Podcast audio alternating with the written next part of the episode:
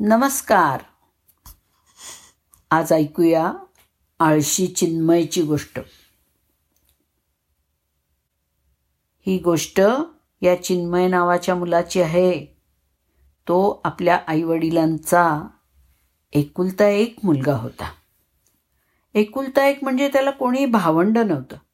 ना मोठा दादा होता ना कोणी छोटी बहीण.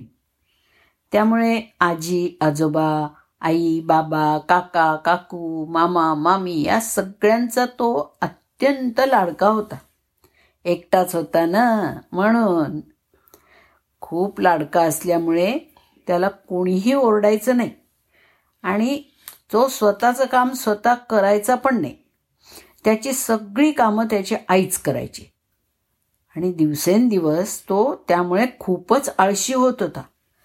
जसा जसा तो मोठा होत गेला तस तशी आई त्याला समजावून सांगायला लागली. जबाबदारीची जाणीव करून द्यायला लागली.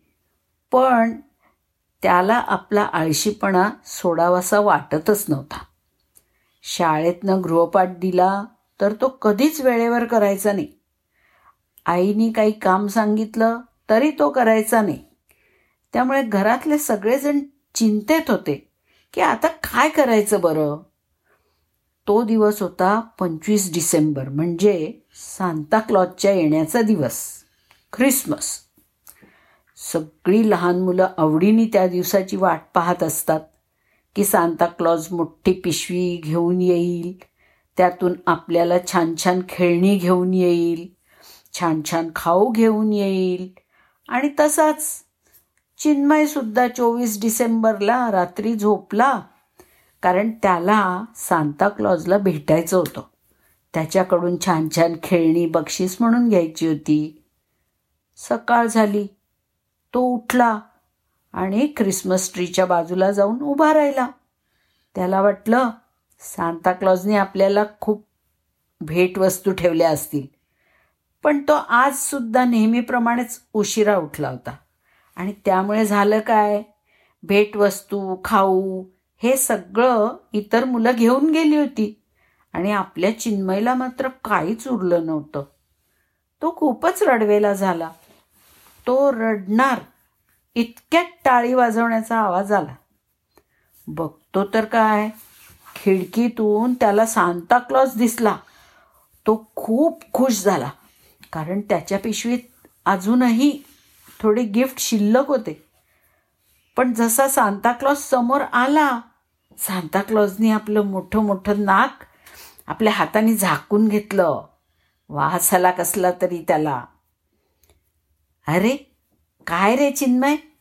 मी तुला मोठं गिफ्ट द्यायला आलो होतो आणि तू अजून दात पण घासले नाहीस आंघोळ पण केली नाहीस आणि अभ्यास पण पूर्ण केला नाहीस.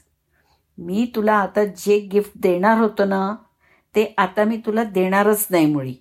मी जातो. Bye bye. इतर मुलं माझी वाट पाहत असतील. असं म्हणून तो खिडकीतनं निघून गेला आणि चिन्मयला खरंच खूप रडायला आलं. मग त्याला आठवलं की मी रात्री झोपताना आईने सांगितलं होतं तरी पण दात ब्रश केले नव्हते.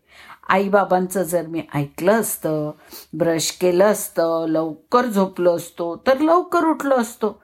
छानपैकी आंघोळ केली असती आणि अभ्यास पण झाला असता माझा. आणि सांताक्लॉज खुश होऊन मला मोठं मोठं गिफ्ट देऊन गेला असता. पण आता काय उपयोग? असं करून त्यांनी डोळे उघडले आणि पाहतो तर काय?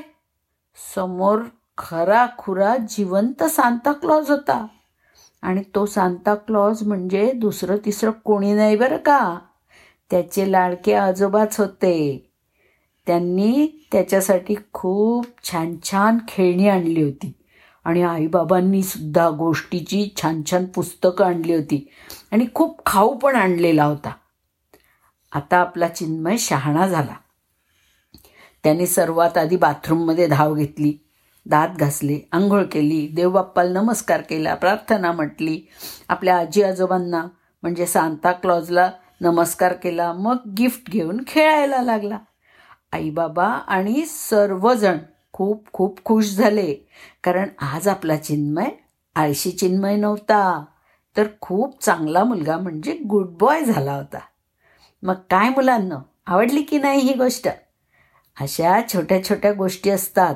पण आपण त्या करायला आळस करतो आणि मग आपल्याला मोठ्या मोठ्या गोष्टी मिळतच नाहीत. असं बघा जर आपण ब्रश केला नाही तर आपले दात किडतील आणि मग दात जर तुटले तर आपण छान छान खाऊ चॉकलेट गोड मिठाई छान फळं जेवण हे सगळं खाऊ शकू का? नाही ना. मग आपण आपल्याला चांगल्या सवयी लावून घेतल्याच पाहिजेत.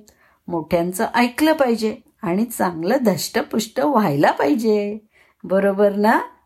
मग आज आपण या गोष्टीतनं काय शिकलो?